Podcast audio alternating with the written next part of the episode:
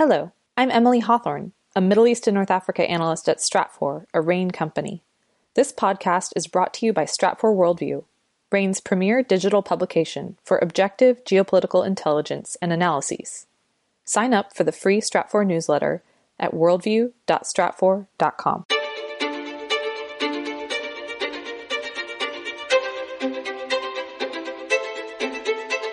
You're listening to the Stratfor Essential Geopolitics podcast from RANE. I'm Emily Donahue. Much has been shared about the devastating surge of the coronavirus in India. Hundreds of thousands of people have died, and the simultaneous threats to India's recovery from last year's deep recession could set back development and poverty reduction efforts for years to come. India also faces a complex set of terror threats that are spread out across the country's diverse geography. Here with details is Ben West, Stratfor Senior Global Security Analyst at RANE. Hello, Ben. Hi, Emily. India is dealing with a number of insurgencies and terrorist threats. Where are they focused and why are they fighting?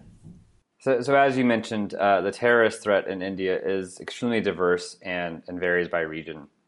Uh, it ranges from ethno separatist groups in the extreme northeast fighting for greater autonomy uh, down to the center of the country where uh, Maoist uh, militants known as the Naxalites have been waging one of the longest running insurgencies in the world. Um, and then over into the into the northwest, where uh, one of the most intense theaters is the conflict in Jammu and Kashmir state, where you have the long-running dispute between India and Pakistan over control of the Kashmir region, which has initiated uh, you know, not just terrorist attacks, but also military confrontations between the two nuclear powers. And, and then finally, uh, jihadist groups, um, while they also exploit the, the Kashmir conflict, um, they're active in urban areas throughout the country. And, and we've seen attacks and arrests and, and cells broken up um, everywhere from, from Delhi in the north to Kerala state in the south. Um, while they haven't had much success over the past 10 years in India, jihadist groups have used India as a base to conduct some, some pretty large attacks in Bangladesh, Sri Lanka, and Pakistan in recent years. And Ben, what threats do they pose? I mean, especially to foreign companies or expats? So, most of the threats that I just discussed uh, are focused very locally, and their target sets are predominantly security forces and local governments. However, we have seen some indications that um, companies and maybe even foreign companies uh, could be targeted. So, for example, in the Northeast, uh, the Northeastern separatists um, have kidnapped oil and gas workers. Uh, Naxalites in the center have been known to attack commercial interests that, that they argue aren't beneficial to their local supporters. Um, they're also the, the, threat of extortion, um, as these terrorist groups rely on, on um, extortion to, to fund their activities. Uh, I think Kashmiri militants pose the biggest threat to foreign interest in India. Because um, while few foreign companies actually operate in Kashmir, that conflict has uh, carries a, a, pretty significant risk of triggering a broader conflict between India and Pakistan that could cause much much larger disruptions to air travel, to uh, supply chains, and and obviously security throughout India. Um, finally, jihadist groups are are much more focused on attacking foreign interests, but uh, as I mentioned, uh, security forces have prevented them from carrying out any major attacks in recent years.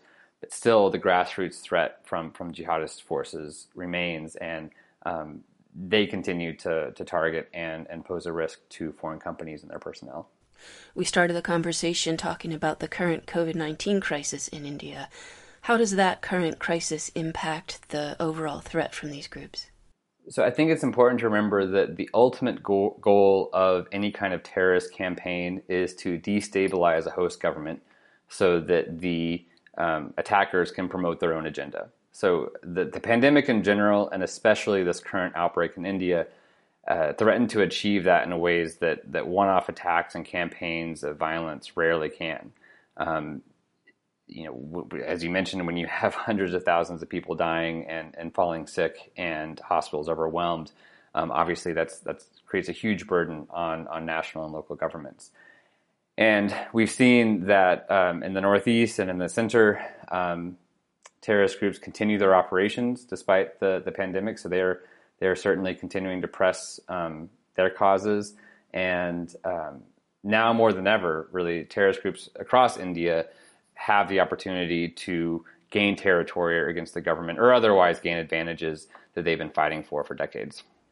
Ben West is Stratfor Senior Global Security Analyst at RANE. Thank you, Ben. Thank you. The Essential Geopolitics podcast is powered by RANE, the Risk Assistance Network and Exchange. Try Stratfor Worldview, RANE's leading geopolitical intelligence platform, for free. Sign up today for the newsletter at worldview.stratfor.com. That's worldview.stratfor.com. I'm Emily Donahue. Thanks for listening.